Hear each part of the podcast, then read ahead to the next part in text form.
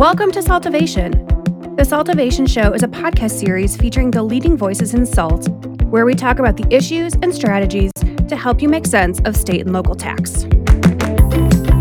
Hi, everybody. It's Judy and Stacy at Saltivation. We're here today to uh, talk to you about some things that we're seeing in po- the post Wayfair world, and particularly around post Wayfair enforcement, and just some other things that we want to bring to taxpayers' attention. So, with that, Judy, tell us about Well, what you're seeing with post Wayfair enforcement. Yeah, what we're starting to see is those people that chose to register late. So, of course, you're on the radar. You filed, you started filing returns. So, we're 19, 20, but they should have registered at 18 because Wayfair was enacted as of July 1 of 2018. So, you have this lag time between you actually registered and a period of time you might have needed to register, but you chose to register on a date forward instead of going back. What we're seeing is states starting to send notices out saying, why didn't you register earlier? And if you didn't do it, then you're going to just owe us amount of tax that we're going to guess is what you owe for the period prior to when you actually registered and start paying. So we've started to see that, and the assessments are not insignificant, and the penalties and interest are not insignificant either. Now we might be able to get lucky and get out of some of those penalties depending on the facts of the case, and we have had some pretty good success in that area. But the interest can or cannot be statutory. But what we're basically seeing is fishing expeditions, which is something that happened post 2007 after the last economic crisis. A lot of Nexus questionnaires started coming in the market, like, we think you might be doing Nexus. So that was their way of finding out of state taxpayers who should maybe be filing in the state. So I think we're seeing post Wayfair registration enforcement on sales tax assessments. And we're also starting to see Nexus studies to say we think you should have filed something and or do you need to file something? And it's a very comprehensive questionnaire. So you should definitely call us if you get one because it's really not something you should fill out unless the answer is no. No, no. And as we know, sometimes with the no's, the states still push back. So, Yeah. Well, and then also what's interesting, I think a lot of people think, well, it's sales tax, it's a pass through tax. I'm like, it's not a pass through tax. If you don't collect it and you have a duty to collect it, it's on you and it's on your, you can pass it to your customer. But uh, it's always on you. And I think people really mistakenly think that's not an issue. Like with successor liability, when they buy the assets of a company, it becomes the the buyer's responsibility to because they bought the accounts receivable and they bought the assets and they still take that sales tax liability into the future. And I think a lot of people don't think about that. So those could be some horror stories on like due diligence and the acquisition of an entity. So, oh, and then what the other thing we were thinking was you check the, you know, you get a sales tax license or you get a payroll license and then you don't get a sales tax license or you don't get a payroll license or you don't file an income tax return. So don't just think you're one and done in the States. They have a multitude of taxes that could apply to your business. It's very important to be an advocate for yourself and or get an advocate that can look at this holistically and make sure you're prepared to what I call asked and answered, right? Filed what we needed to file done as opposed to waiting to get caught for things we should have done. So because that's really really expensive. And i think people realize like i will say okay a million dollars of tax of, of items that you sell across our nation times an average sales tax rate of 8% is $80000 of risk per year.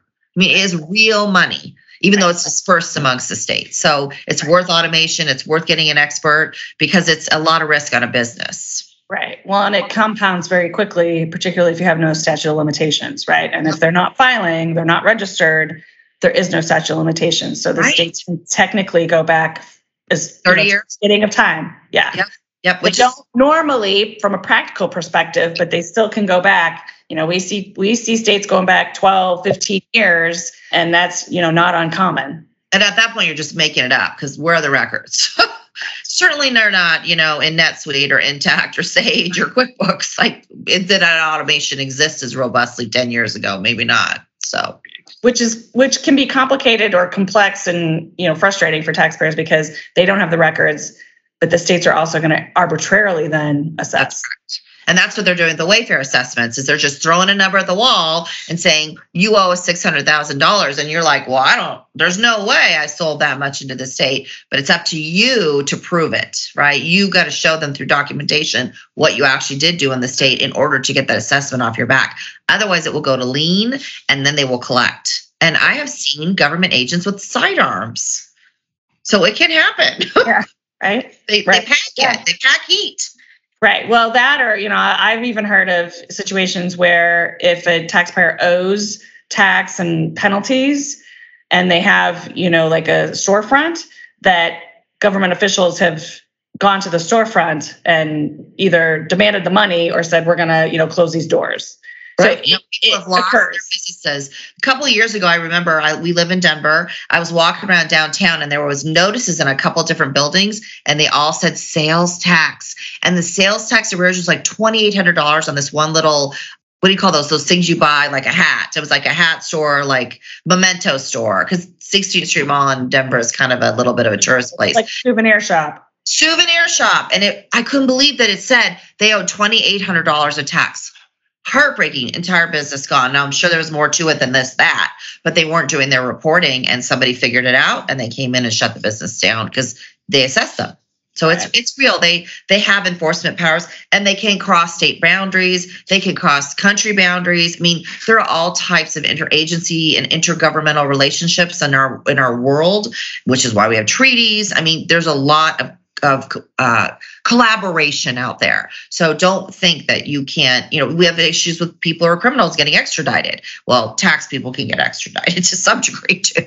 Right. Not from everywhere, but from a fair amount of places and certainly within the US. Right. Well, and I think, you know, with COVID, we've had a little bit of a reprieve, but I think we'll start to see more enforcement because things are opening back up, as well Right. as states are also, you know, they need money. So I think we're going to start to see a little bit more enforcement occur. Whereas, you know, maybe we had a little bit of a reprieve, like I said, because you know the states couldn't really you know do their jobs maybe as well as they would normally because they couldn't be in the offices and et cetera right there was just a little bit of grace but i think that's we're not going to see that much longer No, because they were not remote. I mean, we talked to many Right. agents and they're like, we're locked out of our office. We Right. didn't, you know, we came into a desktop. We didn't, we're, we're, we weren't ready to go remote. We come into a locked building. We have a locked situation. I mean, they have state data, including personal information on their computers or access to such. How do you take that home and protect it? So there was a lot of stuff the states had to do, which cost money to make sure all of their staff could work from home. So they were not ready for prime time. They now there's an audit team and at, at governmental level, so they're ready to go out. So they certainly have the technology to deploy. But did everybody use it? No, we all went in the office. You know, now Stacy and I are still home, and we've always been able to go in the office because of our children, because of just getting sick ourselves and making keep, keeping safe and not finding the sense in it right now with until we were all vaccinated. So anyway, that's it. Well, thanks for your time today. yeah thanks for joining us yeah reach out to us at saltivation.com if you want to uh, hear more or have any questions thanks This podcast is for educational purposes only and is not intended, nor should it be relied upon as legal, tax, accounting, or investment advice. You should consult with a competent professional to discuss specifics of your situation and the applicability of the information presented.